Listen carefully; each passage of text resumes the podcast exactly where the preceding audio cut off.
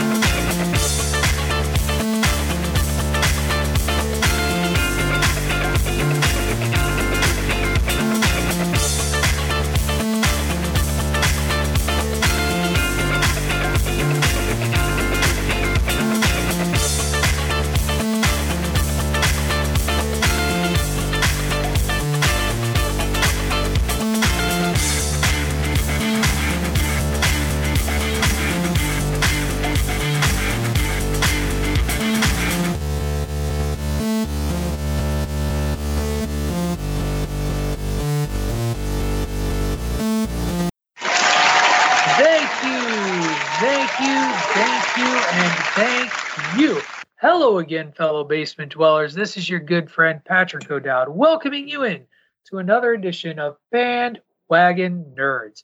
Bandwagon Nerds is brought to you by the Chairshot Radio Network on the thechairshot.com, where we remind you to always use your head The thechairshot.com. Always use your head. And we are back at it with another round of the 70s project that 70s project whatever the hell project you want to call it here part two drama edition. And there's already drama as we're down two members of the bandwagon this year. i think they just cut because dramas were so hard to come up with. That's my opinion. It is the og bandwagon here of patrick o'dowd the lawyer David Ungar, Mr. Saturday Night PC Tunney, and hell, we have a we have a little extra time now because we we have two people out of the list. How how how are you guys doing, Tunney? I'm going to start with you. How was Saturday Night Live? I, I know it premiered last night. Give us an update because I got it recorded. I haven't watched it yet, but uh, oh, he took notes. He was he was hoping I would ask him. And you're muted. Yeah, of course he forgot to unmute himself, but that's okay. I'm seeing some last second uh, messages being sent to me by uh, members of said show that I need to adjust uh, some things on the fly. Maybe I could do that after a quick commercial, during a quick commercial break. But until then, um, uh, yeah, SNL. I, I was hope you would ask. Aubrey Plaza hosted. Sam Smith was the uh, guest musical appearance. A couple of good songs from Sam Smith. He did Unholy and Gloria. And uh, if you're wondering whether or not Kim Petras came there to do Unholy with him, she did.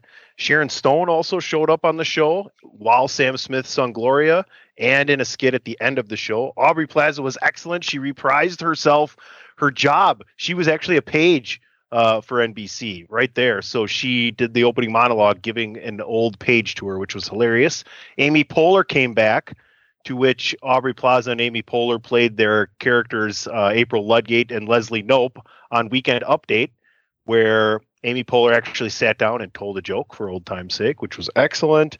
Uh, a lot of good skits, a lot of fun ones. One was a um, one was the couples were playing here. This is the best one, I think, in my opinion. The couples were playing taboo, where you can't say certain words and try to get the other person to guess a word, right? So it's the new neighbors are over for game night, and first the host couple goes first, and it's like a normal couples game. And then Aubrey Plaza and I think it was Mikey Day was her her husband or whatever. It's their turn, and they're telling you way way too many things you want to know about. Like he's like, this word is you, you have a million of these in your closet, and she says shoes, and he's like, nope, and then she says outfits, and he says nope, and then she says guns, and he says yep, stuff like that. So uh, I'll leave you with this, my favorite joke from the show. Um, Michael Che on Weekend Update. A 118 year old nun passed away, believed to be the oldest living person on the world in on the planet at the time. Uh, cause of death: answered prayer. So go check it out if you didn't see it. Next week, Michael B. Jordan and Lil Baby.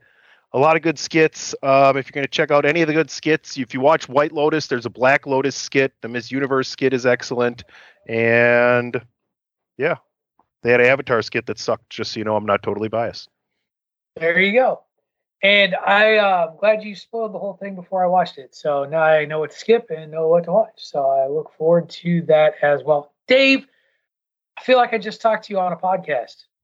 Uh, yeah. It seems it seems like we just had a conversation about uh, hockey or something. Yeah, we talked hockey and maybe did a little hockey talk. So um, I'm sure we're amazing. We'll you'll all hear that tomorrow when you listen to Hockey Talk, as this drops on Monday and Hockey Talk drops on Tuesday. But yes, that's right, kids.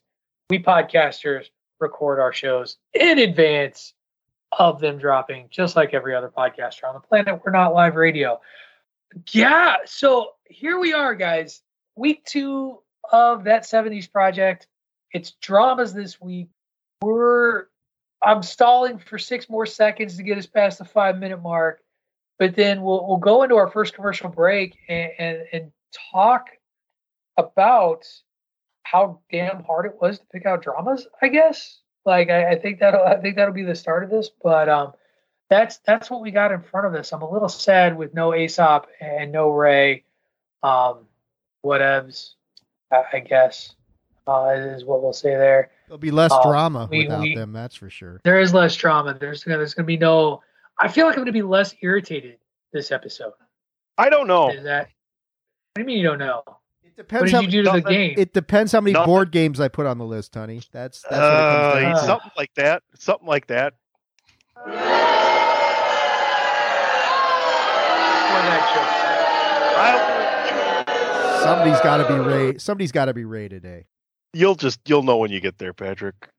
All right. Well, when we get there, we'll be after this commercial break. We come back. We will start going through that 70s project numbers 10 through 6. You're listening to Bandwagon Nerds here on the Chairshot Radio Network, a part of the Chairshot.com.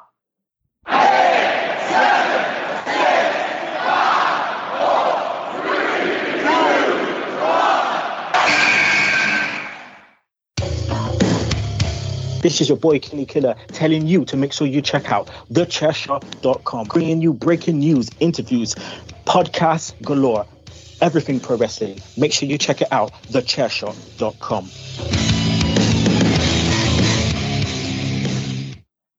All right, welcome back, everyone, to that 70s project. We are in week two, and we are talking all things drama this week. So I had this. Okay, I'm gonna, I'm gonna, I'm gonna let it all out here. So here's why I'm going to mercilessly mock the Violent Gentleman and Ray. They fucked up all my plans, guys. I had this all worked out. Last week we randomized the draft order. There were five weeks and basically front of the line goes to the back of the line for draft order, which would mean that I would go to the back of the line and Mr. Ray Cash would go to the front of the line and kick it up, kick it off, and we would go through this order. Well, now I got to take two elements out. So the draft order rule, we're still going to stick with it, uh, except now Tunny, because of nature of absence absences, will now go first, followed by Dave, and then me. That's the draft order for today uh, while we talk dramas. And I, I guess we'll start with the the draft, the the the uh, the drama selecting process, and how this was hard. After after I got I got through like I got to like eight, and then was like like like I had like eight that I was like I'm solid on these, and then I was like shit what else is there and then i realized that the sources i was working from didn't have a couple of the dramas I was thinking of, so that helped me out. But this was harder than. There was one show I put on there that I took off because it's going to end up in my action category. Um, I made a joke. How many medical dramas can you have in, in a list? I, I have two. I, I whittled it down to two. I got rid of all mine. Oh, I was just like, no. you got rid of all your medical dramas? I did. I, I I did. I I found Really? I found I I you know like the way I kind of did it is I just kind of put everything that I'm going to put on these lists. I kind of listed them all out and I really took a look at okay, how many are going to be here? How many are going to be here? What's a potential crossover? And I kind of approached it that way. And by the time I was done with that, I was like, eh, I don't want any. I, you know, I don't. I don't feel any of these medical dramas. They weren't like. And for me, I it's, it's like for the for this stuff is like I was trying to remember like what these shows make me feel like when I was a kid, and they all elicit Right. some sort of reaction. And I, I these are the ones that that I remember better than the other ones. And the medical ones were like they were okay, but they didn't resonate with me like like all the shows I'm going to talk about today did. So I just and I knew I knew from listening to you that you were going to have some on there. So I'm like, eh, I'll let Pat deal with it. You know, I'll, I'll go in a different direction. I have three. Sorry, I have I have three at the end. That's of the day. okay. One of one of them's kind of a mix. Um, Tony, what about you? How'd you how how'd you make this list? Because I know you said this was tough in the chat, uh, in the DM chat.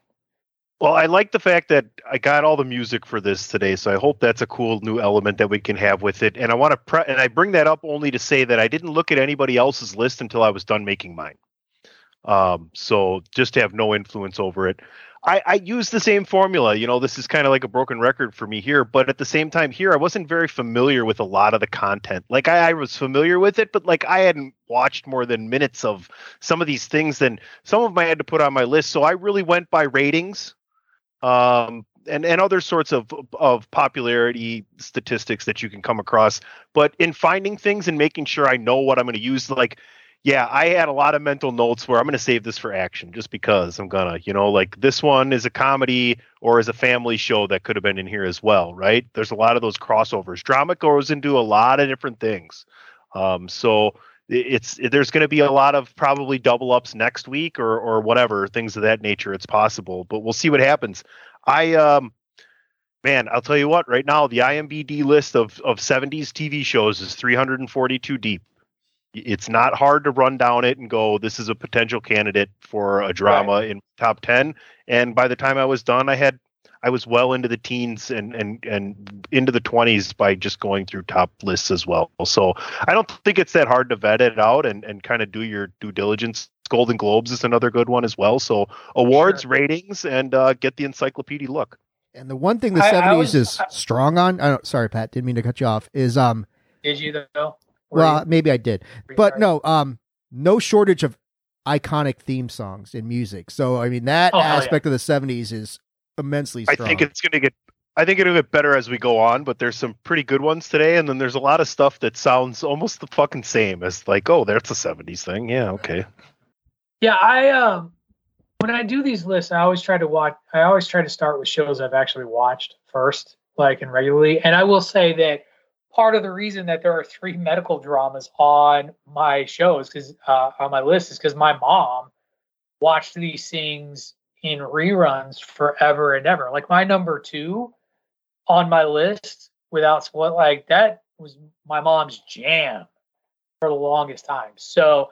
I, I also have procedurals. I put in drama a lot of, a lot of police procedural shows fell in there as well. So yeah, I guess that'll that'll do it. Now, so here's something. Yeah, you heard Tony mention it. Where we we did add a theme song element to this. Tony has actually seen everybody's lists already, and so he knows before I know or Dave knows when somebody matches, and we can proceed. And so Tony gets all the spoilers now so that he can pull music uh, for these shows. Now he's keeping tight-lipped uh, on, on the reveals, but he'll also be able to stop us before we get ahead of ourselves uh, with with this list. And he has the privilege of starting. Go ahead, Tony.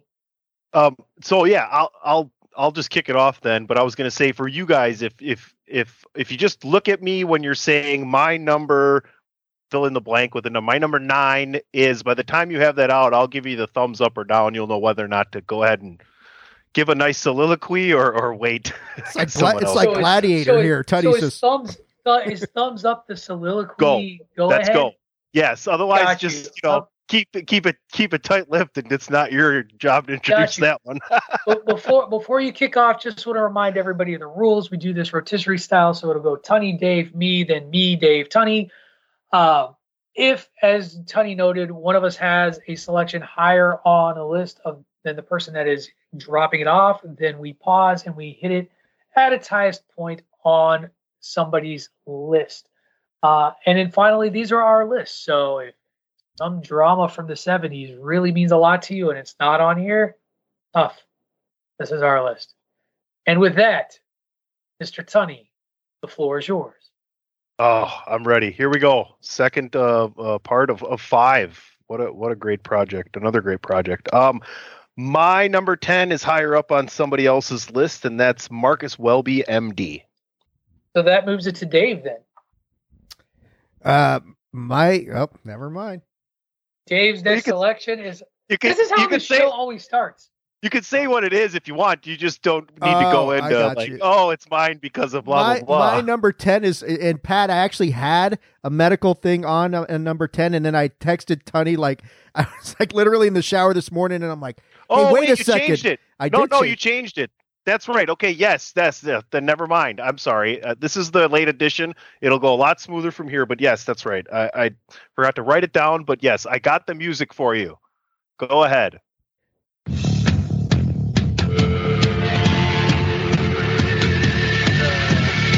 Jesus. Wait, wait a minute. I, pull, I wait a minute. Wait, wait, wait, wait. I pulled the wrong music. I'm sorry. I have the right music. I hit the the, the computer didn't know.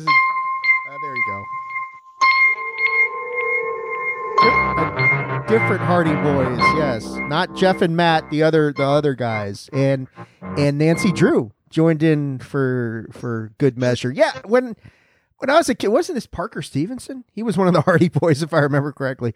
Um, this was this was one of these like mystery shows that was like wedged in between a bunch of other great stuff on ABC, but it was always a fun show. And and then they kind of brought in Nancy Drew later on to you know the two brothers who are like these teen detectives, and the Nancy Drew's the young sleuth out there, and they're always solving mysteries. It was like it was like a live action Scooby Doo without the cool dog, that sort of thing. But it was always it was always a really fun show. They always solved really cool mysteries. There was always like this, and and it's the '70s, so there's not a lot of dark elements about things. I mean, we'll talk about some of these shows later on, but uh, but this one had a little bit of a twinge of darkness to it. There was always some cool mystery that you weren't sure is this supernatural or not. Um, so yeah, the Hardy Boys and the Nancy Drew Mysteries are are and and yes, that is not two shows, Pat. That was one show. The official title. I know. I, I didn't want you to think I was breaking What? rules or anything like that. But so I know the fucking Yeah, show. okay. Like it's not like you named a board game. It I- probably was made into a board game, but anyway, no. Hardy Boys, Nancy Drew Mysteries are my number ten. I've definitely heard of this. I haven't. I don't think I've maybe caught like There's a couple minutes. bunch. There, if were- remember, but there's a shit The ton book- of books. the Lots books of come to books. mind. Yeah. totally like growing up in grade school and things you would read and for book reports and things of that nature and to be honest with you like i would go to those because they were well written like as as a kid uh, you know uh, um preteen and teen there were things you could kind of like get through easier than than other more serious stories so They were well written the books yeah well written and fun, fun. from what i remember yeah. Especially when you're a kid. I mean, there's a what is it? There there's an argument that you could have done the Hardy Boys Nancy Drew Mysteries as a family program. uh, Absolutely. to be honest, because Absolutely. because they were very harmless. They're always talking like they're, they're teens, so there's there's some meshing there. There's a lot of a lot of these could Uh, go you- either way, I think. would you But, like agree yeah, my, Would you agree though that drama overall is the one that's going to draw into almost every other category uh, more than any other? Yeah, um, I think so because you know it can be funny, it can be serious, there can be action. There's there's a lot that can happen there. So, um, yeah, absolutely, I I agree with that. Um, all right, so that brings me to my number ten, and it is higher on other people's list. So we will move to my number nine, which Tony mentioned was higher on a list, but it was because it was on my list. So take it away, Tony.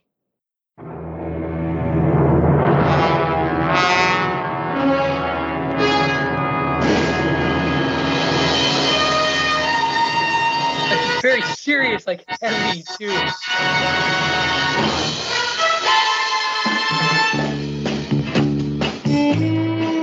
Go ahead, Patrick. You said uh, yes, that's right. Marcus Welby, MD. No, that's the other one we're getting to. Go ahead. This is your mom's B uh, medical show, wasn't it? This is this is my mom's C medical show. Oh, okay. is- My bad. Like there's three, there's three on this this program. So Marcus Welby, I MD, I love that. uh, starring uh, young James Brolin and uh, Robert Young as the titular Marcus Welby, and he plays a family practice doctor who is known with this like friendly, kind, bedside manner. Um, doesn't always follow things by the book. He's kind of unorthodox in the way that he'll treat patients, uh, and it uh, butts heads with the uh, James Brolin character Stephen Kiley, who is a younger doctor who is actually the one who sort of is the by the book guy, and, and it, you know they they made seven seasons of the two of them butting heads over treating patients in family practice. So great stuff. And like every medical drama, it's a mystery ailment of the week that then they have to figure out uh, and, and, figure out how to save people's lives. Um, you know, just a classic, nothing particularly unusual, but a precursor of medical dramas to come.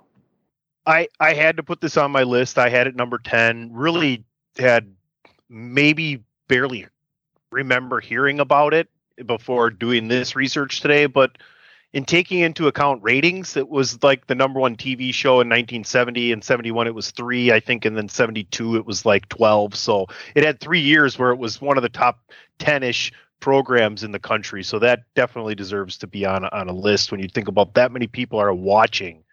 Um, and and of course, like the ultimate caveat to being here on the top 10 is it's Patrick O'Dowd's mother's third favorite medical drama. I mean, right? How how can we turn that down? Gotta respect mom. I mean, come on. Absolutely. We also need to respect Tunney and his next choice, his number nine. Or is it Dave? It's me. I'm in the middle. It is Dave. Drink. Drink. I can't drink as much today. Go ahead. so I got the thumbs up to go on my number nine? Uh, no, you don't. Okay.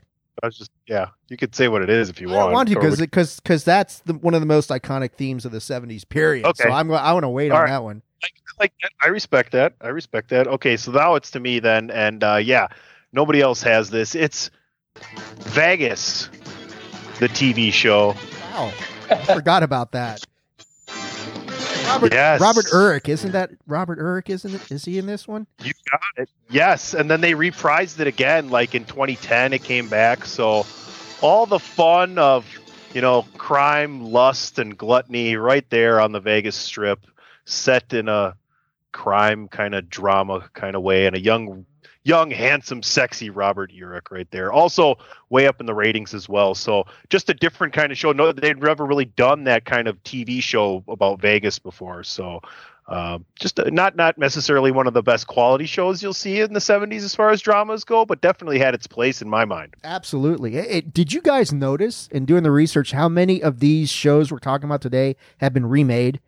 Like in the oh yeah, it's ridiculous how many of them have been remade that's one of the funnest well, things to go back and see honestly as you get older is like man yeah i'm cool that's cool i'm glad you copied that a little bit and then other things it's like man just come up with a different idea. Well well here's the thing is this shit's starting to make me feel old because of shows not from the 70s but from late like fucking night court's got a remake now um that apparently well, guys, hit big on ratings. none of them is more prevalent than the one we basically named this project after and you know that, that 70s show yeah yeah, and now that '90s show. I mean, like they're now making they're making remakes of of of, of sitcoms about our actual youth now, Patrick. Um, I know it hurts my feelings. I'm sure Dave been experienced this for a good 10, 12 years. Uh, yeah, exactly. All right. Well, I'm getting depressed, so tell us what your number eight is. It's, it's, it's short Hollywood. Fucking step your game up, damn it. Um, yes, it's on me. My number eight is drama. The oh, suspense, man. the drama is killing us. Where did it go? Oh, best laid plans. It's a television miniseries from the late 70s. Peter Strauss and Nick Nolte. Rich man, poor uh, yeah, man. Yeah, that's an interesting one. Peter Strauss and Nick Nolte. That's uh, right. That's right. I mean, it, it's probably the highest rated miniseries in the 70s. Um, it's about a family that is poor, and one of the brothers comes up and starts his own company and everything, and and uh, makes a lot of money. And the Nick Nolte character plays that kind of street smart guy who turns to fighting for a living. And um, yeah, that's what I got from that. Well, all right. A solid show. from what I remember. I mean, great, uh, great cast. Oh, yeah, yeah. I, I I remember. Yeah, that was on for quite a while. Good stuff, Tony. Good call. My number eight. I, I really okay. Uh, I didn't. Oh wait, yeah, you're the only. Yeah, Patrick had it number ten, so you're a go. So yeah, mine. Uh, you got any music, or are we just going? Oh yeah. Okay. No, you're good. Look at that.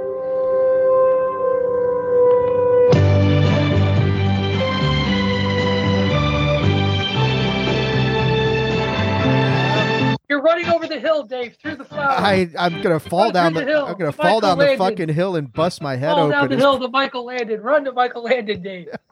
Go. You know, this. Dave gets stricken blind. Dave, you can't Oh Wait, see. I have- God. I have a new show idea. I have a new show idea. Instead of Mystery Science Theater 3000, we're gonna do Patrick O'Dowd narrates old. Little House on the uh, Prairie. Yes, He just he narrates old TV themes. I would love it. their video. I would love that. But, but I mean, this this Little House on the Prairie was one of these. Like the '70s were so big on trying to kind of like teach life lessons to Americana, and this was one of one of these shows that was right there. And yeah, Michael Landon was so beloved, and and I mean, talk about somebody dying very young. I, I remember when he passed away, it kind of brought. I mean, not that it wasn't at the forefront anyway, but it kind of thrust cancer into like the mainstream because he was what was he like forty five or fifty or something like that? Pat, he was a young. Well, he Yeah, was, he was re- he was relatively young. He was. was he doing still doing Highway to Heaven? Uh, I think he died right when he was doing Highway to Heaven or, or one of the last seasons. But uh, Right. Melissa, a young, you know, very young Melissa Gilbert in this show, and and I mean, it was just, Yep. um, it was just one of those shows that it wasn't my favorite, but yeah, it taught you a lot of valuable life lessons. There, Uh, as far as dramas on this list, this is the most dramatic because it's just this family making their way through the prairie and and you know the old west and you know no Marty McFly, no Doc Brown or anything like that. But it was uh it was just a good, wholesome. I mean, there's a lot of those shows like that that we're going to talk about. Good, wholesome show that was that was really important for you know kids to watch and just teaching people about the world and stuff that's going on in it. So yeah, it, it I I acknowledge it. was never one of my favorites, but I acknowledge its place in this list for sure.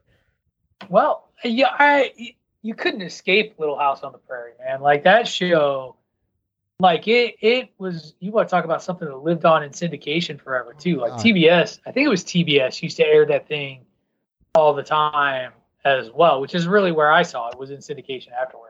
And of course, everybody likes to joke about the episode where uh, I can't remember which one of the daughters is stricken blind, and then like that's like a whole it was like this big dramatic thing, like that she was stricken blind from like an illness or something. So huge deal. Yeah, and Michael Landon was like everybody's dad in the 1870s, because nothing speaks to a 1970s audience like an 1870s audience. All right, we move. Um, we move into my number eight, and I'm waiting to see if Tony is given the go ahead on this one. The thumb is up. The music can play.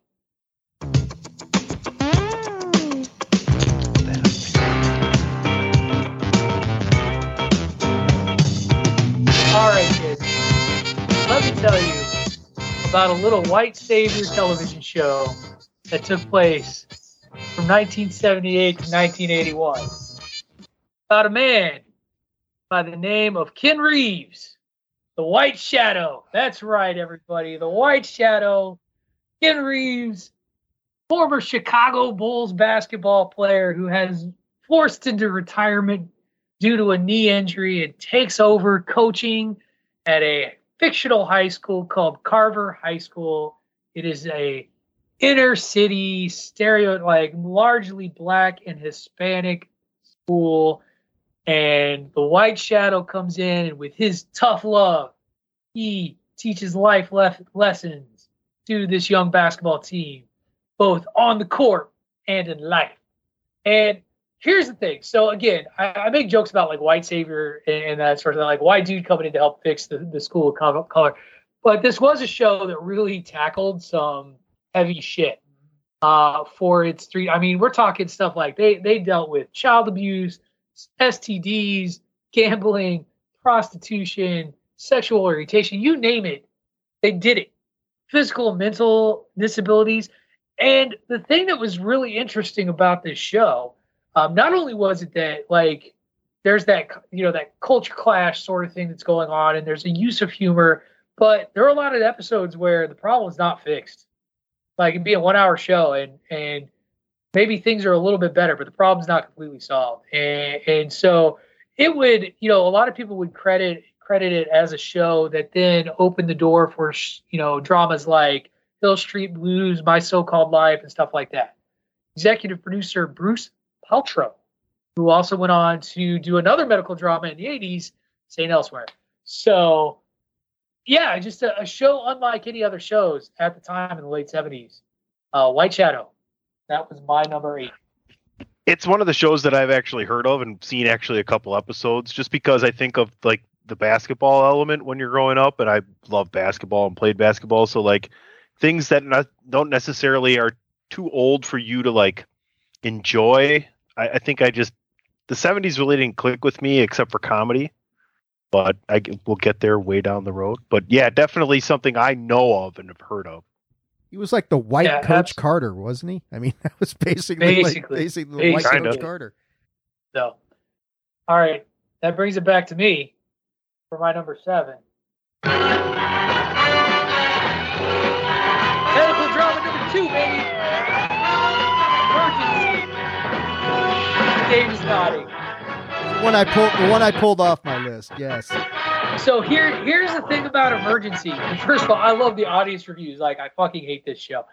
So the emergency was like it was a medical drama, but it was following a fire department and paramedics that were always rushing to like save someone's job. So it was like, or save someone's life, not someone's job. Somebody was dying, you know. Uh, and that was the whole crux of the show. Is like they were always, it was always just some big medical emergency that paramedics and the fire department were responding to. And so there was some bonker stuff like people climbing on power power uh, power towers like uh, with the electrical wires and stuff, jumping on trains and shit. It was crazy. Uh, and, and it was always like, can the paramedics say, you know, get the get the person to Rampart Hospital on time to to save lives? Uh, and so that you know, again, thanks thanks Mama O'Dowd, ambulance chasing. That's that's what we did. Emergency, boom. Medical drama number two. I remember the show from the theme. I remember watching the show here Great and there. Song, it was bad though. Stop it. Stop it. I will have no blaspheming. I watch a lot of bad TV shows too, so I'm not judging. I'm just giving my opinion, man. Yeah, well, that's just like your opinion, man. Yeah, I know. I know. Dave? My number seven, Tunny, green light.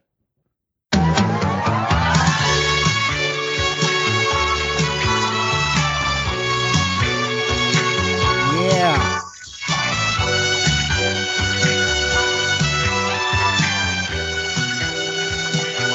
All right. So I recognize this could be action, but for me, Charlie's Angels was always always more drama than action. There's action elements to be sure, but I always thought it was more drama esque. Um, the thing about the show is is you know it, it's good, but it's nothing that stands out except the girls. And boy, in the 1970s, yeah, I'll tell you what stands out.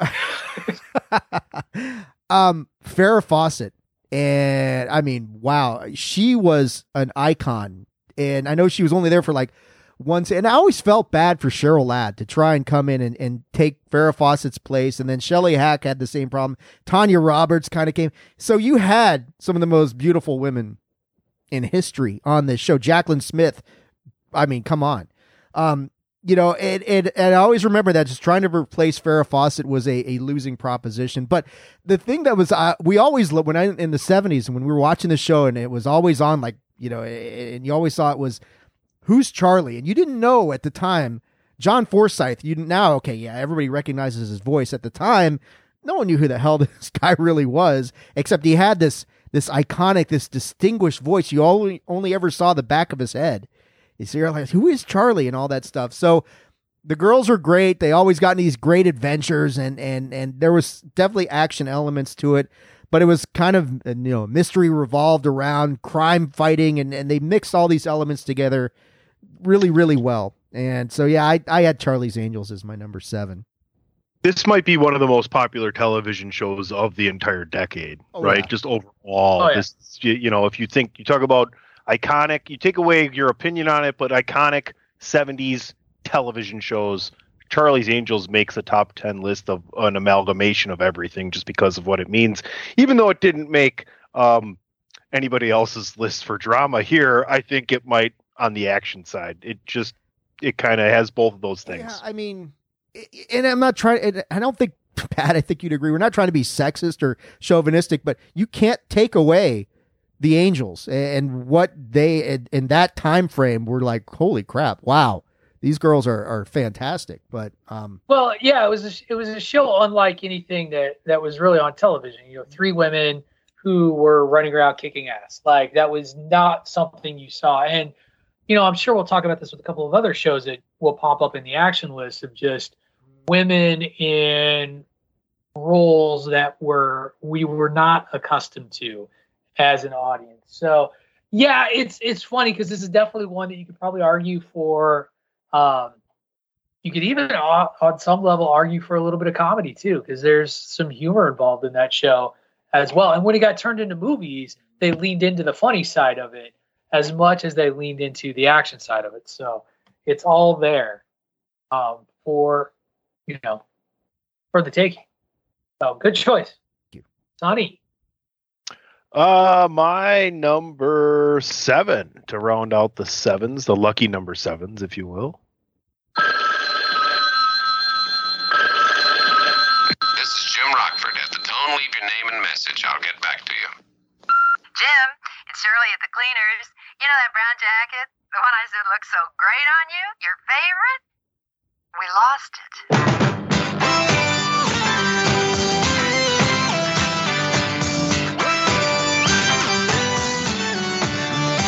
There's another one I had up, but I must have switched over to this one. But it's I love how the message is different all the time.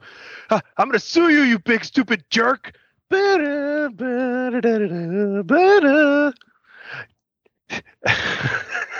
Jim, I think you're my child's dad. Ba-da.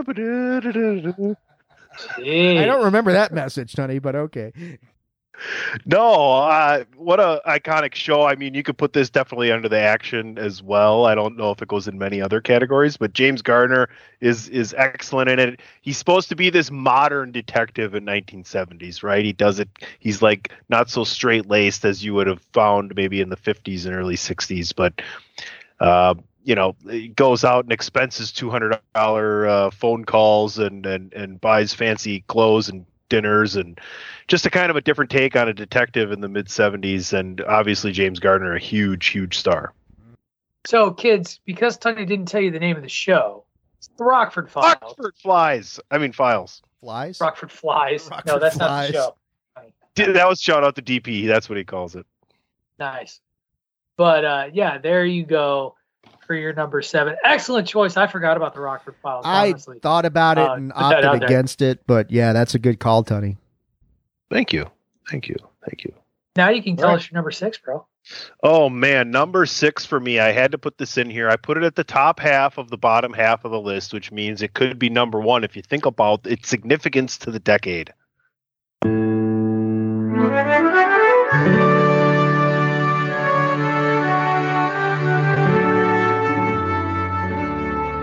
As the world turns, and let me tell you why. I want to tell you why. And after I give you this statistic, this is why. As the World Turns was the number one rated daytime soap opera on American television from 1970 to 1978. It was 90% number one in the decade, legitimately, as far as viewing goes. I think that definitely means it should be on a top 10 list of TV shows and dramas, considering what a soap opera brings is drama from the 1970s. See, like last week when I did the thing with soap operas, this was not a show my grandmother watched, so I had never related to it. It was it was all my children, one life to live, general the ABC stuff. But yeah, there was what uh, Days of Our Lives, which has one of the most iconic openings ever, and then you had As the World Turns. So I I can't complain about it, Tony. You, you raise you've got it backed up with statistical data. So how am I going to argue against you other than personal bias preference? It's it's so interesting to, to hear about the the soap loyalties we have on this show because I was a CBS soaps guy myself. Uh, Listen, The Young and the before, uh, Restless started in '73. Um, Guiding Yep. Light, well, I think, was the one that broke Yep. the streak. Days was going strong, but for me, Days will make it on a different decade when it has more significance to me. Mainly, Uh, days days days will never make it, even though I remember all the will. stories about days. It'll- Like, no, no, no. I get why it will make it for your list because I remember the storyline that drove everybody nuts with days when Days of Our Lives really got crazy, uh, just crazy. It was it was news. Um, Are I you, mean- oh, are you talking about when? Uh, uh, Marlena what- gets possessed. yes, that was excellent. That was also the time around the whole Sami and Lucas thing. Right. Yeah. I mean, you had Did the General Hospital storyline, Dave? they had a bad guy named Stefano. Like, how could you go wrong? Well, with a and show like- Victor, and Victor. Well, Victor was young and the restless as well. Spin off of like Days of Our Lives and Young and Restless was a Days spin off, maybe? I don't remember. But anyway, but we are, It doesn't- whoa, whoa, it doesn't we are going too far down this. no, to bring it all back, as the Stop world it. turns, went from 56 to 2010. Yeah. Um, and number and there- one, there's very few soaps left 70 out there. Young and the Restless is still going, days. and The Bold and the Beautiful is still going on CBS. I know that. Is Days still going? Days is still going. What about is All My Good. Children, One Life to Live General Hospital? I think they're all Uh, some of some them. I are No, know. none of them are done. done. I think it's um, I think it's Guiding Light actually. Is all that's left? That's Well, the the- whole with- CBS there's- block. Yeah. Plus, well, well, the ones on NBC. So So cool. All right. So Dave, we're to your number six, bro. Okay, Tony?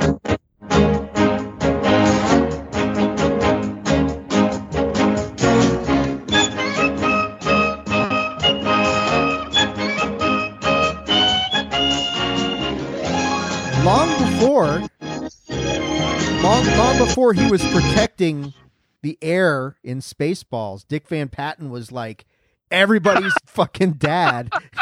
that's You know, fucking funny. Isn't it? I mean, it's true, but Dick Van Patten was like next to next to Mike Brady. I, I think and and and Mr. C, you know, Dick Van Patten was right up there as far as like kids in the seventies. He was dad. And Eight is Enough was one of those shows. And shout out to Adam Rich, rest in peace. We recently lost Adam Rich. He just passed away like a week and a half ago or something like that. It was kind of brought this to my forefront. But yeah, this was one of these shows where, you know, I, I mean, I don't know. The seventies were all about these big, huge families, man. And and eight is enough. You got eight. You got all these kids in there, and and and another one of these shows teaching life lessons with these kids going through all sorts of. And the kids were had these. It was brilliant because you had all the different age ranges, so you could tell stories revolving around a kid in a certain age that Dick Van Patten was having to kind of solve. So, yeah, this was um this was one of those really iconic shows that I remember very well from the 70s and and Dick Van Patten when he was the man, you know. This this almost made my list. I, it might make my family list. Um, It could be there well as easily as well. it reminded me of something like a less sophisticated, like uh, Parenthood, like NBC does modern version, right? Like they didn't, they weren't far enough along to kind of do it that cleanly, you know, because it's kind of clunky. I've seen episodes of this, but it's still good. You know what I'm saying? It's kind of a precursor to, Yeah. to a more polished product down the road. Yeah, it wasn't as smooth as uh, some of the other shows in some places, but yeah, it's uh, when you're looking at family dramas. Yeah, I think this you could It's keep, create your own t- category, family drama. This is right in that wheelhouse. Sure. That brings it to me in my number six.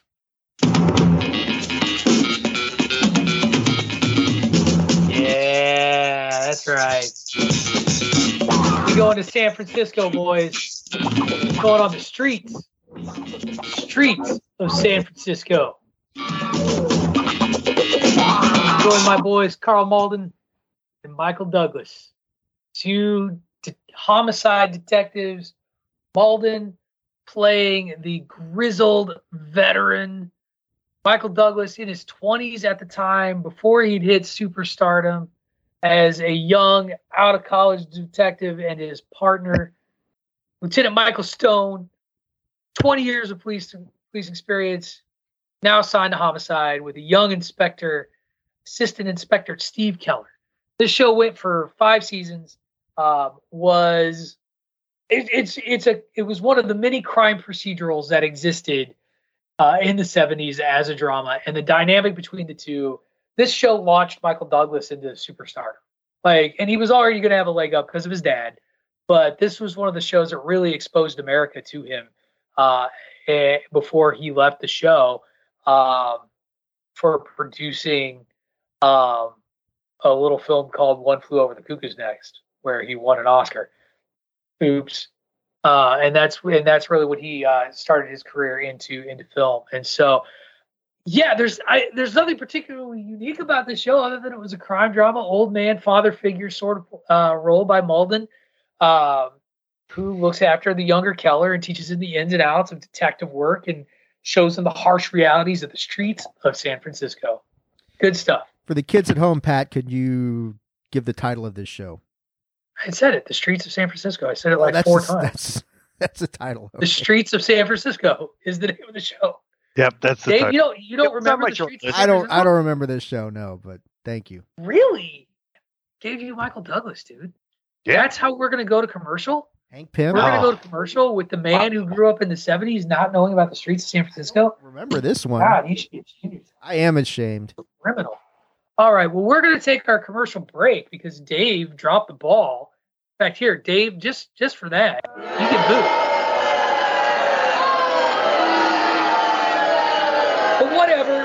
Whatever.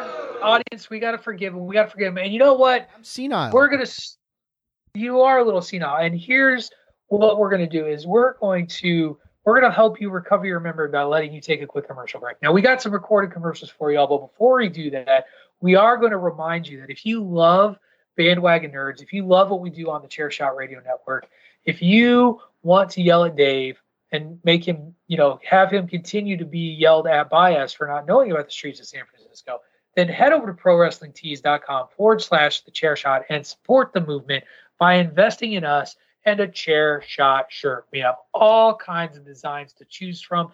There's even one for the Bandwagon Nerds program where you can directly fund me making fun of Dave not knowing about the streets of San Francisco. Yep, that's what you're doing with your hard earned money. fund my fund my. Alzheimer's treatment, Pat. Please. fund Dave's Alzheimer's treatment, fund my Disney addiction, fund my like all of it. Fund us because we love giving you quality content over the internet airwaves every day of the week. And we can only do that with your support. So again, invest in us. We greatly appreciate it. Head over to prowrestlingtees.com forward slash the chair shot. Shirts are only 20 bucks, but if you're feeling fancy, want something that feels nice on your giblets, spend a few dollars more, get it soft style. Your body will thank you. I promise you. All right, when we come back, we will round out our top five drama television programs of the 1970s. You are listening to Bandwagon Nerds here on the Chairshot Radio Network, a part of the Chairshot.com. Promotional consideration paid for by the following. Hey folks, PC Tony here. Thanks to our new partnership with Angry Lemonade, you can save 10% on physical products and digital commissions using the promo code ChairShot. Head to angrylemonade.net to check out their amazing catalog of products and services. Use the promo code ChairShot to save 10%. That's angrylemonade.net. All right, everyone, welcome back. Dave, I'm facing a conundrum. I know he can still hear us, but I can't get the go ahead on my show because the man in the chair isn't in his chair. And we're supposed to go to my number five, paging PC Tunney. I'm here. Part 54, It's where are you? Keep going. You're good. But I don't have the thumb. Where's the thumb? Oh, you like? Oh, I thought you were going to jibber jabber a little bit when you got back, but you're a man of No, no, I- business. you want This you want is- this is a action, project- Jackson. I want action. I want.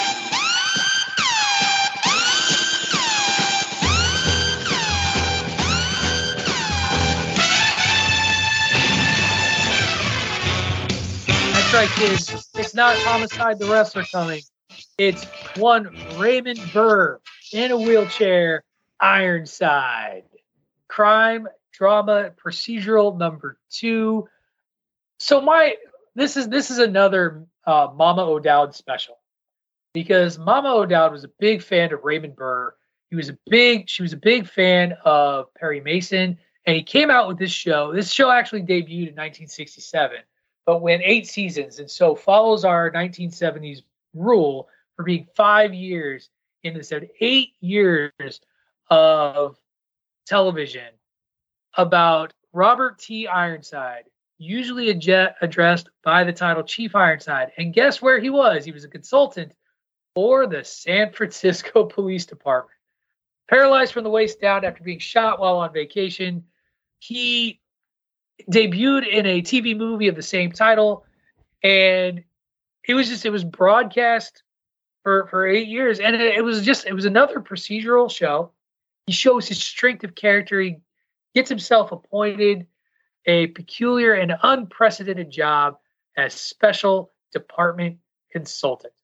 And you know, it's basically he just he solves crimes, mysteries, whodunits over and over and over again, overcoming his disability. And he was very dependent on his brains and his initiative in solving cases. Uh, and really a, sort of breaking things down. Terrific, terrific show still I think you still catch it on like TV Land or something. Um, it's out there. Ironside. It would um it would later get you, you know we talked about shows that get revivals. This one was one that definitely got a revival. Um, it showed up in 20, 2013 as well. Um, they tried to bring it back. It only lasted a season. Um, it was on NBC and great, great stuff. Love me some Raymond Burr as uh, Ironside. Yeah, I, I remember this show as well. This is a good one. Good call. I didn't even think about this one either, Pat. I anything obviously thank, anything. Thank Mama, I live in Cal- I live in California, and obviously anything involving San Francisco was just whoosh, over my head. So shit. I guess so. Wow. So well, I'll forgive you, and I'll forgive you by letting you tell us your number five, or not. No, you won't. So that's on me then. My number five is.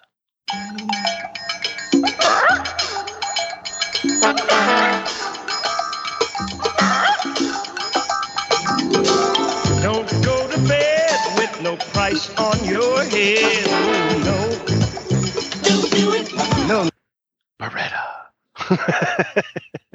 it's Baretta. Uh, it's just it's it, the show didn't last. I think it was only four seasons. I think the most iconic thing about it is Sammy Davis Jr. is doing the theme there for it, starring Robert Blake. Um, pretty infamous for a couple of things, doing a lot of disguises, uh, detective work. Um, oh, and well, we could we don't need to get to like what he's infamous for in real life. Um, Yeah, and then uh, having the unlit cigarette um, in his ear or whatever. So, uh, but a very iconic '70s uh, ABC detective drama, if you will. Yeah, I. Pat, you got anything? I mean, I I remember this show, but I, I I never watched Baretta. I've heard of Baretta. I cannot comment on Baretta. it wasn't Uh, the highest ranking crime sort of drama thing for me. But yeah, it's it was a good show. so I guess There we you just crapped all over Baretta for a Tony. there. Fuck you, Fuck Robert you. Blake. Shouldn't have fucking yeah done that shit in that No, parking no, lot. no. of that Exactly. yeah. All right. Uh, yeah. So that brings it to my number four, if, if I'm uh, counting correctly here. And Dave, you you wanted this one to just be introduced by its theme.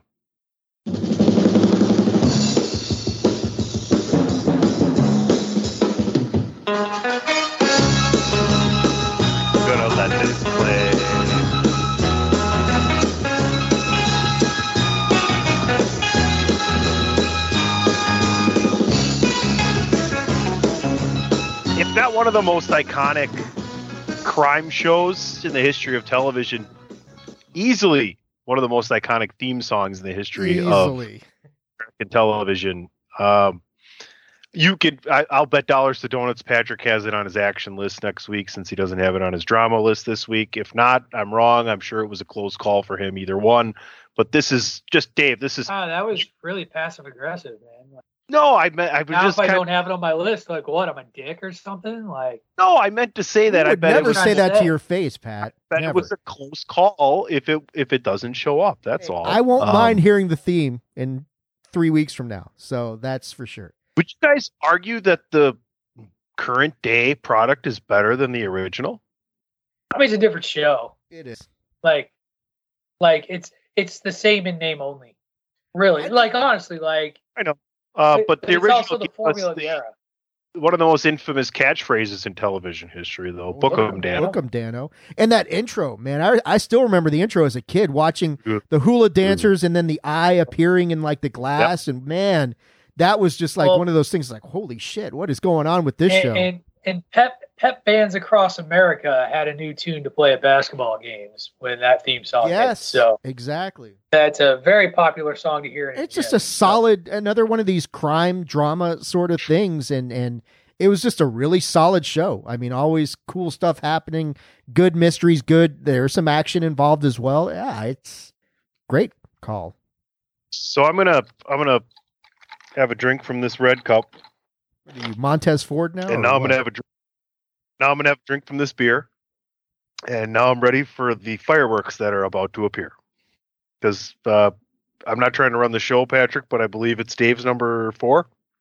It is Dave's number four. Yeah, here you go.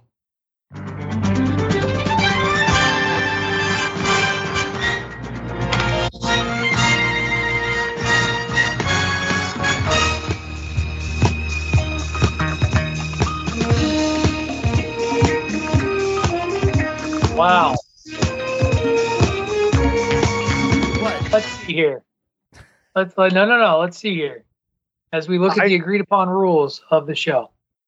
I never agreed to these rules. Clearly, you did not. uh, I just want to, uh, uh, like, I don't know. I'm going to throw someone else under the bus that normally gets booed, and uh, I, I, I was messaging that person saying, I don't know, I didn't agree. But that maybe this might not be the best choice, but then someone else has it. But Ray had Dallas number one. Um, personally, I was saving it for the '80s as my number one drama, it's, but it's you yes, know, as a show that went from two years in the 70s 70, 78 to number most- one. and its most famous storyline that dominated America like 1980, was in the 80s. like 1980. But Is that That's 1970? the '80s. everything led everything leading to that, that moment was in the seven was in 79 though. I mean, i- i- yeah, I You get know, if you're going by if- the number of there's- if there's no episodes. rules like uh, down is up. You know what? You know, state your case. You, you I think you named this pot. Uh, I think you named this Skype call wrong. It should have been Patrick. I is did. I should have Skype gets call frustrated brought again. last week's episode. That should have been number two. No, I, I get it that who shot somewhere. who shot JR was the biggest story in like 1980, Bonanza? but no, not Bonanza. But everything. Ray had Smoke and Bonanza on his list. did he list. really? Are you fucking kidding me? Come on, you No, can't. there were four and five. wow. All right, you can't have that. That's just somebody who didn't All right. see anything in Oh, the 70s. hold on, hold on. Uh, a moment of silence. A moment of silence. We got to do this. Uh,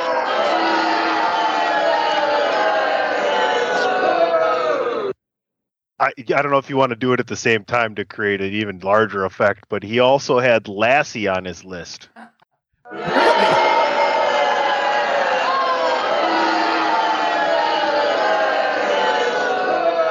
Lassie was number two. Lassie was uh, Lassie was seven, Gunsmoke was five, and Bonanza was four. Uh, now I know Oh. why Ray wasn't on the show today. Ray didn't have other shit to do. He knew what was coming, had he been on this program. All- That's what we know now. all I will I say about Dallas is yes, I recognize who shot JR and how big. I mean, the biggest uh, shit that was the biggest mystery of 1980. But still, the show got its momentum from those two years in the 70s, where you got the introduction of Larry Hagman, Victoria Principal, Michael Duffy. Um, coming in as Bobby and and yeah, I mean the a and I can't. You look at the shit show that they did in the '80s after Who Shot JR The whole fucking Dream season. Come on, man. I understand more episodes are in the 80s, but if you look at the more iconic stuff, take away Who Shot JR. The entire decade dude. The entire decade No. of the 80s. I, I, I think I think it was more influential as far as like a, a show like that getting a foothold in the seventies. At the trail end of the seventies, I recognize, but yeah, it's it for me. I uh, I recognize it, but for me, I always got into Dallas like the whole mystery, like who who's this JR What a prick this guy is, Larry Hagman. What whatever decade you want to put this in, Larry Hagman's performance as JR Ewing is one of those transcendent things. And you look at he's on I Dream of Jeannie. I know we'll talk about that at some point. You know, you compare him in that show to to J.R. Ewing. It's like this guy's got some range to him. So I, you can you can object all you want, but like you said, it's our list. So you can boo me again, Pat. I, I- I'll take it. Wrong, wrong, wrong, wrong. Wrong, wrong, wrong, wrong. You're wrong. You're wrong. You're wrong. What's your number? That's number? okay. What's your thank number God, four? Thank, thank, thank God Ray's not on this show. We'd be wearing out Oh, that yeah. booing. At least I didn't have Bonanza on here, but um, yeah, And that's Lassie, or Lassie, Gunsmoke or the hallmark of right. The hallmark Uh, of am family I good to go? On, am I good to go on my number four, honey?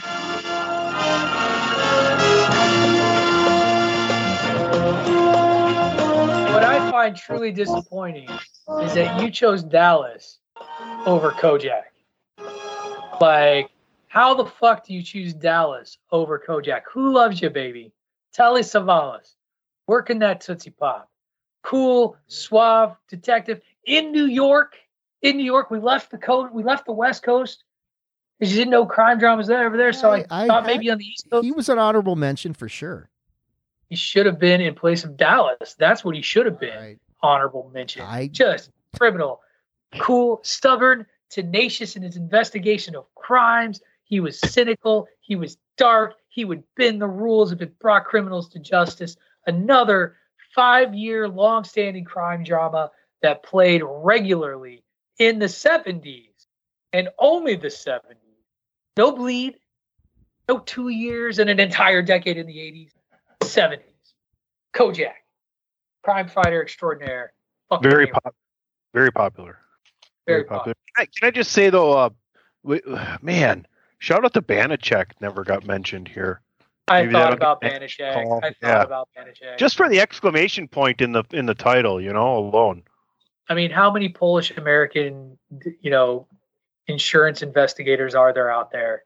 I you can follow? more than you think. I bet. A lot of them I named guess so. Jablonski. Barely. Okay. So that was my number four. Is my number three safe, or do I have to wait on that one? I well, I mean,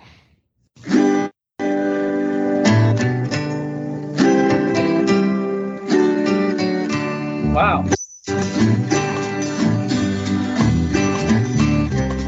So, one, Dave, you talked about Little House on the Prairie. I just assumed.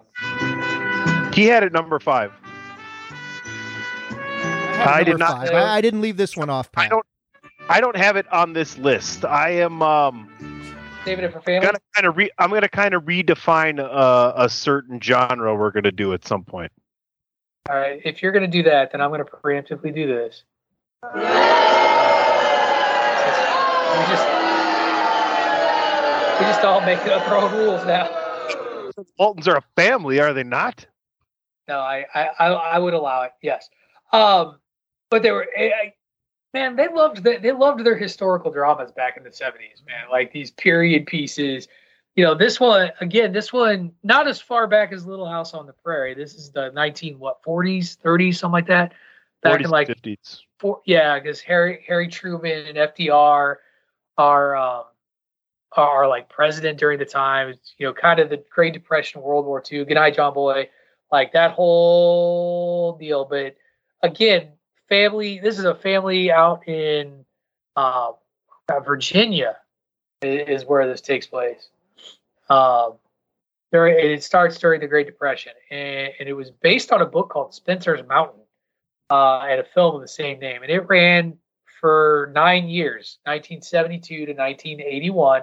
See how it's two years in the 80s, Dave, and it's not going to end up on my 80s podcast because it's in the 70s. Uh, I'm just saying. Just keep bringing it back. Oh, I love how you've got the "I don't give a fuck" that face. Like literally, that's your face right now. Like you give two shits about your opinions right now. Um, and, and yeah, just another one of those like family trying to make it in uncertain times. As honey two fit, whatever it is. Oh, I know. Now I know there. how Ray feels when Chris and I used to fight on three man weave. We're not even really fighting. I'm just berating it. Yeah, There's there no were- fighting going on. compared to what, compared to you and Platt, this is really mild. Oh yeah, well that's a true story actually. So, and it would it would spawn numerous like spin-offs and TV movies later on after the show. It uh it was another one of those that like dominated family programming when um in its heyday. Like 221 episodes, nine seasons. Just And, and who can- famous famous uh composer Hugely Jay. Goldsmith. Huge- hugely iconic. I can remember my dad and and his younger sisters, my aunts, talking about this show all the time. And who can forget the end end of the show? Good night to everybody. Good night, John Boy. And that's how you always. Good night, John Boy. Yeah. That's how it always yeah. ended. Oh. Yeah. Yeah. Good night, Dave. Good night, Patrick. Good night, Tunny Boy. Good night, Tony Boy. There you go. You got it. So handle. yeah, so Your new that was handle. my number. That was my number three. I, you get no objection from me. That's a little bit higher than as a little bit should- higher than I had it, but yeah, it's it's absolutely. Dave. Oh, my number three. Ooh, okay.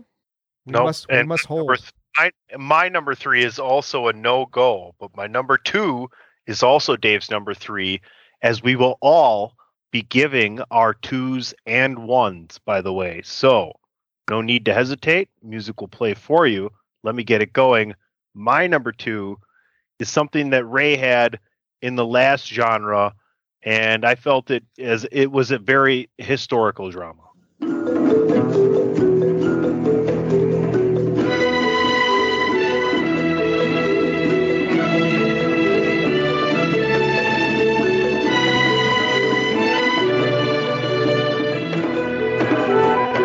I mean, we talked about it last week pretty well. Um, that the significance of what was going on and just what category you'd put it into.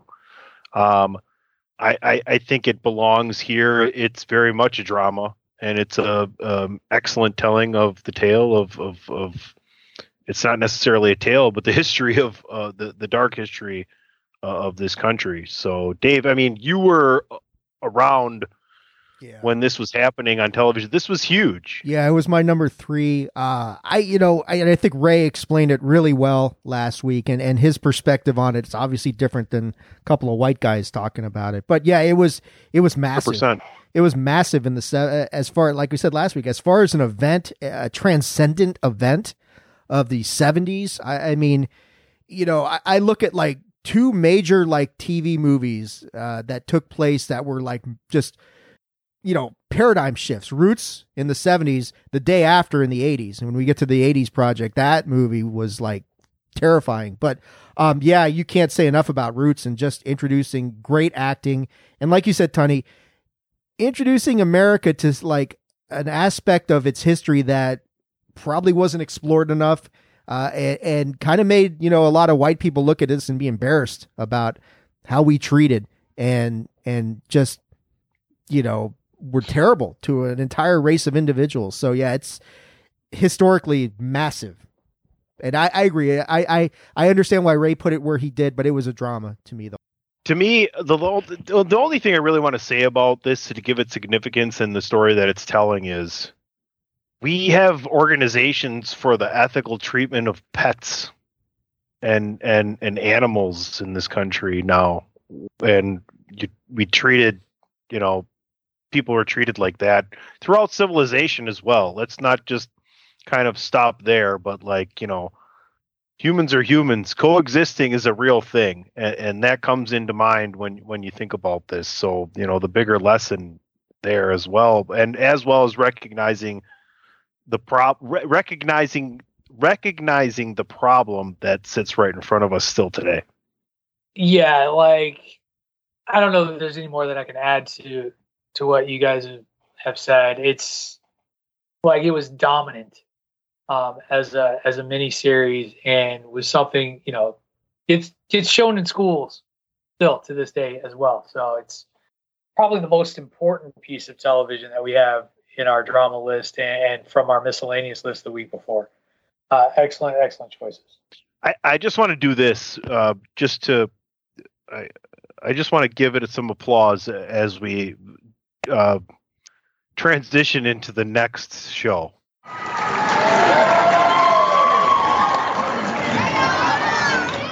I felt a buffer was definitely necessary um, there, but yeah. So after me comes Dave, correct? Correct.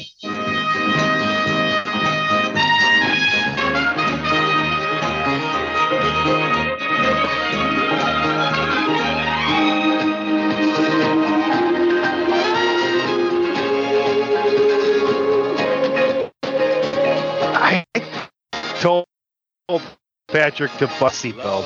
I hope he did. Dave, uh, this is your number two. No, no. Hold on. Hold on. This classic television show that ran for three years in the 80s, or no, sorry, three years in the 70s and six years in the 80s. It was more significant in the seventies than than it ever was. in That's the not even true. Oh, no. Oh, stop it. Stop it. Stop it. Stop it. You know what? You know what? Hmm. God, if you're number one, so. Fucking God. 300 and some odd options to choose from. You go with two that dominate the 80s and not the 70s. Everybody watched The Love Boat in the 80s. Everybody. Everybody was watching it in the seventies. There were two shows that came on my one and two came on back to back. Whatever. Shut, shut the fuck up, Gopher. Look, Doctor Doctor Stubing. So Captain Stubing, Doc. Who was Doc? Captain Bernie Stubing. Kopell played Doc, right? Wasn't that Doc? Yeah, that was Doc. I, you know, this could have been a comedy, I guess. Eh, you know, if you're talking about it, but I, I couldn't put it in my. They comedies. added a laugh track. to it, didn't it? It did. You're right. It did have a laugh track. I, you know, because comedies are so heavy in the 70s, and I didn't want to leave it off completely. And, and I just thought eh, it, it, it was always, you know, some comedic elements, but there was always some sort of dramatic sort of thing going on, some family in crisis, some somebody dealing with some sort of more involved issue than your typical sitcom was concerned. And and I I always I always kind of looked at it as like a comedy drama sort of thing. So um yeah, I mean that iconic theme song and and just the stuff going on this cruise I kind of think it kind of made people like cruise ships a little bit more than than and it's based on a real cruise line. Princess line is still going to this day. So sorry, man. Sorry, not sorry. And yet you're not. yes. I'll wait. I'll wait Yeah. till the '80s project to comment. On the love boat. So uh, Comment on it now. because no, Tunny follows the rules. Um, gold star for Tunny. Uh, I am going to preemptively boo myself on this. Night. No, I'm not. Just kidding. Um, I'm going to let Tunny play my theme song.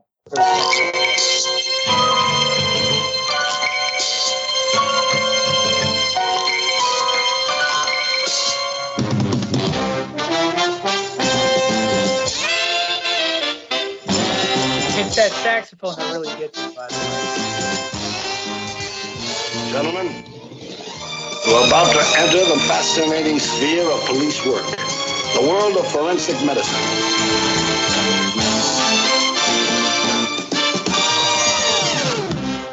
All right, there you go. So this is the closest to controversy I come in the 70s project, as this show was eight seasons, four seasons in the 70s, four seasons in the 80s.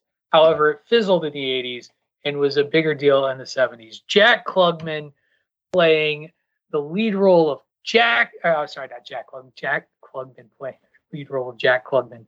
That wasn't what I wanted to say. It was Quincy is the name of the show. Quincy M.E. medical examiner. He was a forensic scientist. Before there was CSI, there was Quincy. And Quincy was the shit. And the third of Mama O'Dowd's top medical dramas of the 70s. And I we still watch like you go to my you go to my parents' house and there is uh, like 72% chance an episode of Quincy is going to be running on a television somewhere because Mama O'Dowd fucking loved Quincy, and it was a new, it was a different sort of procedural, right? It's one we're used to now when we look at things like Law and Order and, like I said, like CSI, where crimes have already happened, people are already dead, and the medical examiner like is the one figuring it out and solving the crime. Even twisted versions of this, like Dexter, same sort of idea. Medical examiner, um, no, he's a blood pathologist in that one. It is um, it was loaded with guest stars. It was it was awesome. Quincy was always like surly and angry and like borderline abusive to the people he'd work with because he was always very passionate, very passionate. But Quincy, I could watch episodes of Quincy today and still be entertained by them very, very much. And Jack Klugman is a treasure. Uh, rest his soul. That's my number two. It's a good good show. Hell yeah, it is. Hell yeah. That brings me to my number one. Oh yeah.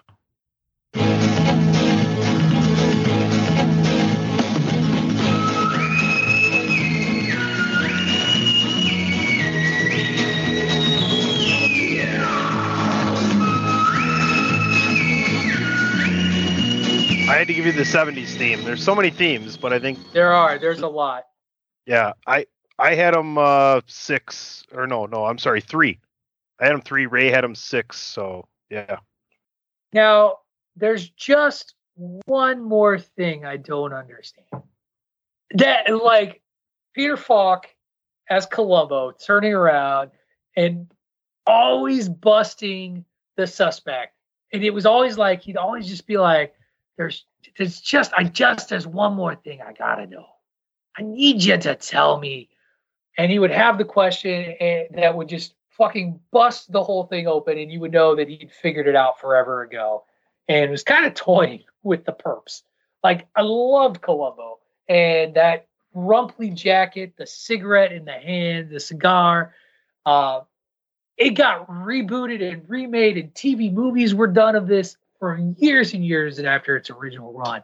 You could find specials on ABC after it did its run on NBC, 10 years on NBC, by the way, uh, 68 to 78, and then started getting those made for TV movies. Fucking love Columbo. Peter Falk, you just, you gotta love Peter Falk. Terrific, terrific actor. Awesome dude. And my top procedural and drama of the 70s.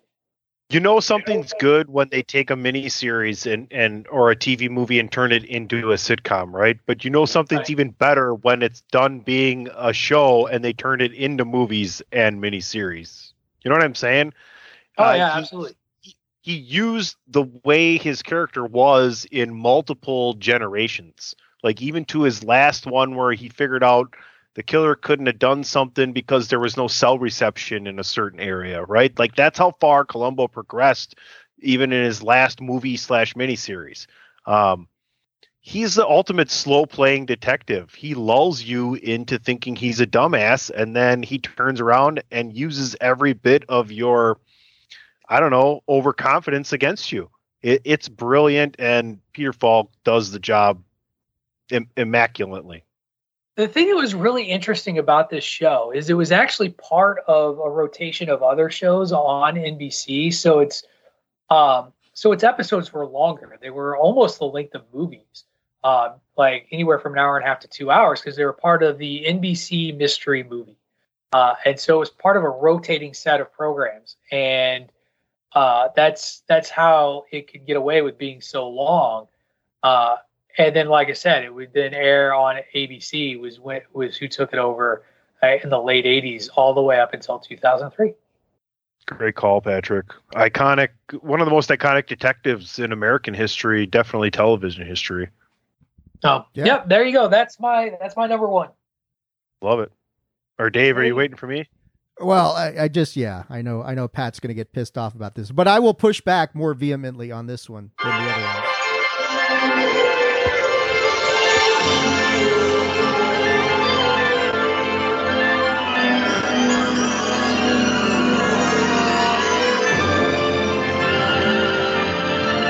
Smile, smiles, Patrick, smiles.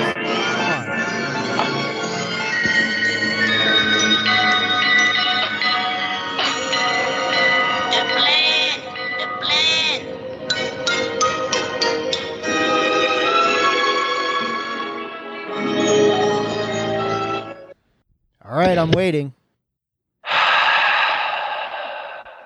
See, I, I now this one I will push back on because Hervé Villechaize wasn't even in like the last two seasons of the '80s, so that doesn't even count.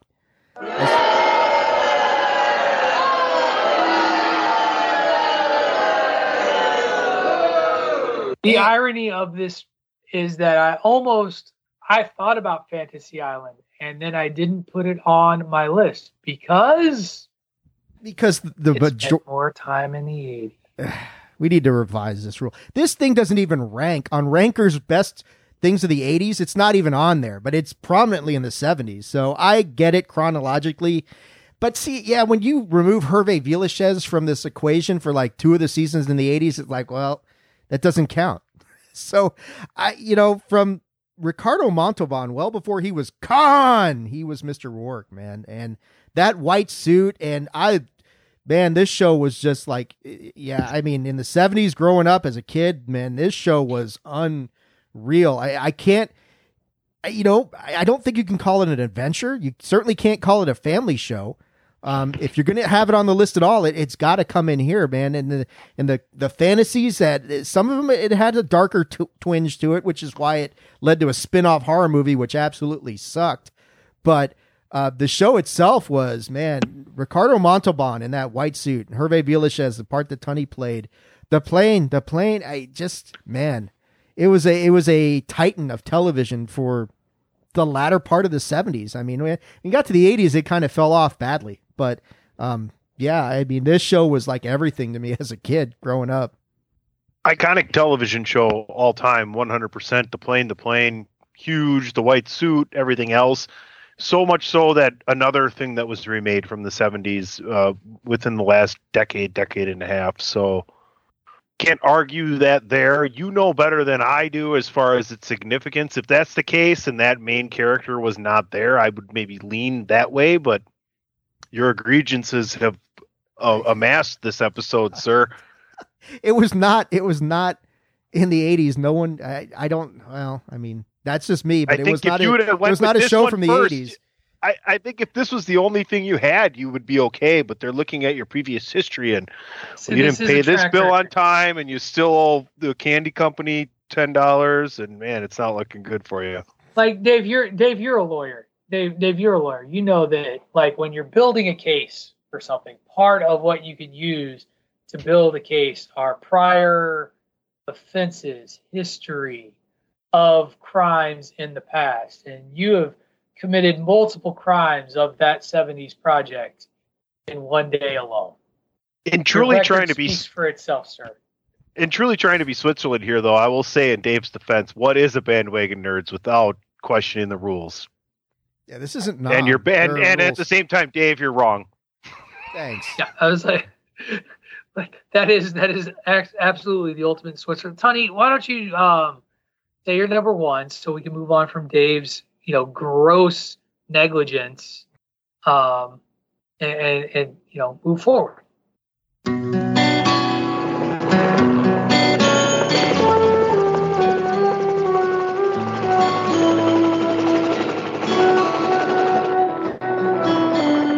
I am uh, supremely confident this will be on you guys' list at another point in time in this project. It was raised number two. I put it in the drama category because a lot of times when shit hits the fan, we use comedy to deflect and reassure ourselves that everything's going to be okay. And when you set something in the premise of war and you do have serious dramatical moments inside of that, the comedy just is kind of something that is in all honesty if you look at it from the outside in as away from a television show is something that in all actual reality they use to get through the days. Um, speaking of mash and and and the the theme song alone if you know the history of the song and what it is is it's very dramatic. So i i decided to put it here and keep my comedy light. Um you can go ahead and talk about the spin-offs and the and the different characters that were on this show but i i would i would classify it as a comedy or as a drama laced with comedy to reassure Yeah. the Oh, and we talked about Mash last week too. Like it was on Aesop's list last week. Uh, in that, I mean, it's a dramedy, right? Like it's it's a dramatic comedy. It deals with heavy, serious issues, and it really is a show that doesn't fit into one box, and so I think that um, that could be, you know, I, I think that there's no real argument there. It's not, it's it's it's not a it's not as uh flagrant a flouting of the rules as others on this podcast have perpetrated. Anyway, no, I'm it's, just it's it's a '70s TV show, Patrick. One hundred That- percent. that's true. yes, I almost put it on my uh, drama list as well. and I, do think that you know we talked about. I mean, you guys will have it on your comedy list, right? Well, I don't know because we've talked about the show twice, and so part of it is that you know we've talked about the show twice on on the project show. Um, that I don't know that there's much more to to say about it. Um, you know, unless we really want to get into like Corporal Klinger's, you know, antics or radar or any of that sort of stuff. But like the show itself, like I think it was what it was like the most watched finale. It's in- probably the most the significant show of the decade, to be honest with you. yeah like it's it's kind of hard to to sit there and, and not acknowledge it over and over and over again um but i don't know i haven't decided what i'll do with comedy that's you know three shows away so got some got a little time there dave did you have anything that you wanted to, to follow up and finish up with i think i cut no, you off no, I mean, Mash was like, I, I, it, it was something that I struggled with that one. Is, is it a comedy? Is it a drama? Ultimately, was going to add it to dramas. It'll probably show up on comedies, but like you're saying, Pat, we've talked about it twice now. So it's like, if we leave it off, it's not going to be the end of the world. But I mean, I don't think anybody right can it- deny and that. it's not a Right, but It's if you guys look back so- at your own work, don't you go that has to fit in somewhere? Like I don't look at it like on Well, this show. could also- I understand, like in the lower rankings, like I would- maybe even up to seven, I would say okay, fine. But when you talk about something that's significant, you guys are gonna go look back and go, I didn't have Mash on any of my fucking lists in the seventies. That's egregious. Well, how about I how about I look at it this way? Um, a while back, Tony and I did a five by five, where we did the five best and five worst sketches in Saturday Night Live history, and we mutually agreed that you had to leave the Steve our host. It was host, and we mutually agreed that you had to leave Steven Seagal off of the list because it was so egregious and iconic and so obvious as a top choice that you could leave it off because everybody knows. What's that? Predetermined caveat, though. Sure. I mean, it's my show, and I make the rules, right? No, I'm just kidding. I don't. as, as we've learned in this I- I episode, I, I'm also. I, I also don't think it's some like scarlet get A I'm going to wear on myself. Oh no, I, I get it. I get it. I'm just saying, at some point, you know, if you were to make your own uh, uh, show I would with probably have. Ca- I probably would have categorized it in comedy. Absolutely, like 100. percent right, the last thing I'll say is, and and I no no, this isn't a begrudging thing. I was just talking about the show and its its iconicness, if that's a word.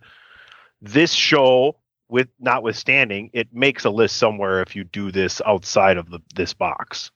Right, but because we have five people doing the show, um, it shows up in different places because we we view it in different lights. So none of that is to say that Mash is in any way, shape, or form not belonging on multiple categories and multiple lists. Uh, I don't think there's any argument there, gentlemen. That'll do it for week two uh, dramas in the 1970s. And, you know, despite Dave's best efforts, we mostly covered the 70s. And, you know, kudos to us. Uh, again, you know, no Ray. Uh, and Lassie? Really? He had Lassie on the list? Can I bring some? Yeah, he did. Can I bring a show up that that I don't think is going to make anybody's list? Well, maybe it would next week. I don't know. Well, what, what, what are you thinking? Non-American television. Oh, yeah? What is it? family, family's next, right? A, a drama, Yeah, Family's kind of next. a, a kind of a sci-fi drama that could have fit in this week. Uh, I don't know necessarily if its 70s-ness was the biggest time for it, but Doctor Who. Doctor Who's a tough one. Yeah, because Doctor Who. I just wanted to mention. talk, I mean, that's a show that spans like it's like a Saturday Night Live at this point, or 60 Minutes. Like it's been. Oh, excuse me. It's been on for a long time, and it's it's done a Right. lot Like it started in the 60s. It, it took a break at one point. Like it was gone for a while and then came back. So, yeah, that's, I mean, it's one of the iconic shows of the BBC right up there. You know, like I, uh, I'll be interested when we get to comedies to see if uh, another BBC stalwart makes it on there. But, um, and isn't that the crazy thing to look forward to the 80s as well is and which is down the line uh, you know not not really to be worried about yet but cable comes into play then Right. Absolutely. So there's yeah, there's just a lot a lot to come. A lot to come, a lot to do, a lot to see. And we'll keep covering it, but we won't cover it next week. We are two weeks off of this that 70s project because I am gone for the next two weeks and the bandwagon, much to my surprise and delight. I would have sent a list, guys. I would have given you a list. It would have been fine. Um, but you decided It's more fun uh, if you're here to be here. pissed off about the transgressions going on. I'm not on. pissed. I'm, I, I, Dave. How's this? I'm not mad. I'm just disappointed. Like I would, I would figure that someone who, I actually, you know what? I shouldn't trust the lawyer. Of course, he's going to manipulate the rules and the laws. He's looking to bend things to make his case. I understand. But anyway, I'm going to be out for the next two. Uh, and the bandwagon kindly decided to pause the project while I am gone, opening up uh, the uh, the UMass for the students that are coming back. And um, and yeah, so I don't know what Dave will have in store for you all. I'm willing to bet we'll do some catching up on some things that have been announced.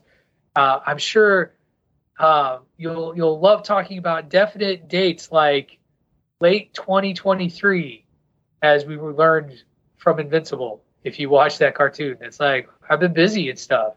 Come back late 2023. Totally makes a lot of sense. Whatevs.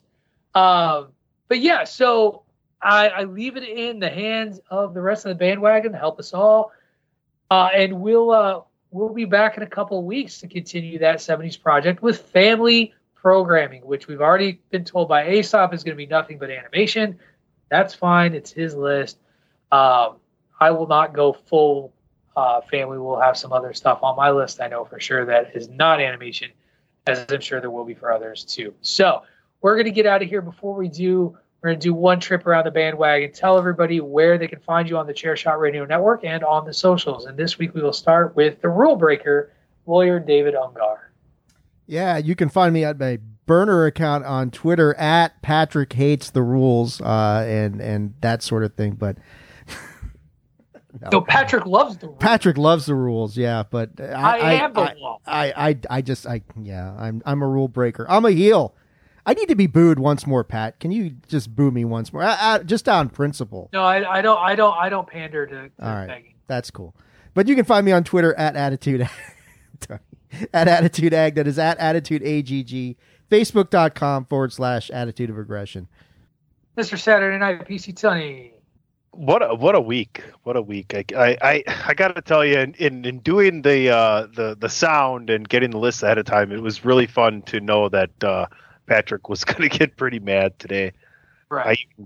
i uh, So first got furious. raised So furious. I first got Ray's list, and I was like, Ray, you think you might want to change something? And then I got Dave's list, and I was like, well, never mind. Um, but you can follow me at PC Tunny, and uh, you know, Chairshot Radio Network, all of your favorite streaming platforms. And you can follow me on the Twitter at Wrestling Realist. That is at W R E S T L N G R E A L I S T. You can also follow the show at Bandwagon Nerds on the Twitter at just how it's spelled. Nothing fancy there. You can listen to me every Monday, Tuesday, and Wednesday on the Chairshot Radio Network. Mondays, getting angry at Dave over rule breaking on Bandwagon Nerds. Tuesdays, talking hockey with Dave. And Wednesdays, talking wrestling with the Greg DeMarco on the Greg DeMarco Show. That's going to do it for this week's edition of Bandwagon Nerds. Get yourself out of the basement, get some sun, follow the rules, recognize that when something takes place in the 70s, it should stay in the 70s. And if it takes place in the 80s, belongs on the 80s project. You've been listening to Bandwagon Nerds on the Chairshot Radio Network, part of the Chairshot.com. Is the whole world gone crazy? Am I the only one around here who gives a shit about the rules?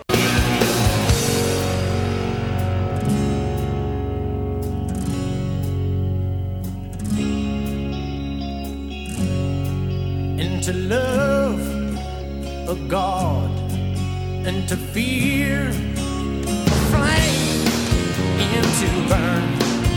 A love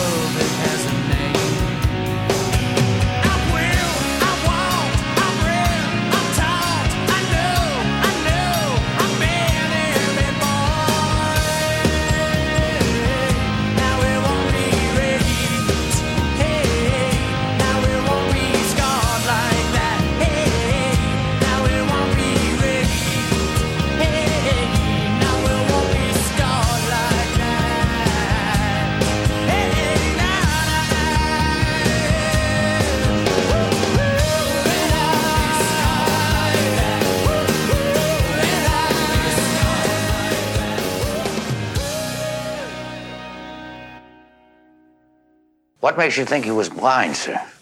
Did you see a blind man on the highway that day? Of course not. You and I both know I was miles away from here when Carl died. But I do have a little medical training. You can tell by looking at him. Cast in his eyes, the way he moves. But don't take my word for it. Read a few pages of this, uh, will you, Mr. Morris? Just start anywhere, would you please? Always pack a bulky sweater and some heavy underwear. Even in the spring, the mountains can get pretty cold at night. Read that, read that. Surely it is the most beautiful of all sports. He's blind. He's blind. Mr. Morris?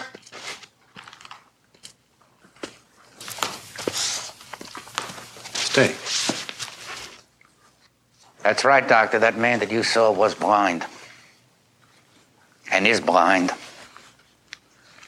This is Daniel Morris. That's the man that you saw on the road Monday afternoon.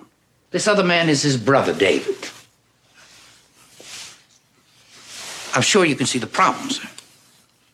There is no way in the world that you could have assumed that this man, this witness, was blind, unless, of course, you had seen this man that day. That's the only way you could have known. Thank you. You're welcome. I have an eyewitness, Dr. Collier. An eyewitness that will place you at the head of the Donna driveway at 5.30 Monday afternoon. But the eyewitness is not Mr. Morris. The eyewitness is you.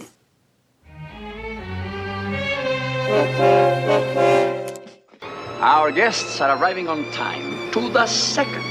They always do. And you always act like it's a miracle.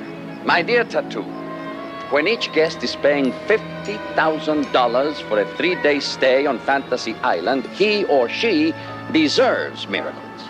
Right, boss. Radar, put a mask on. If that's my discharge, give it to me straight. I can take it. I have a message. Lieutenant Colonel Henry Blake's plane was shot down over the Sea of Japan. It spun in. There were no survivors.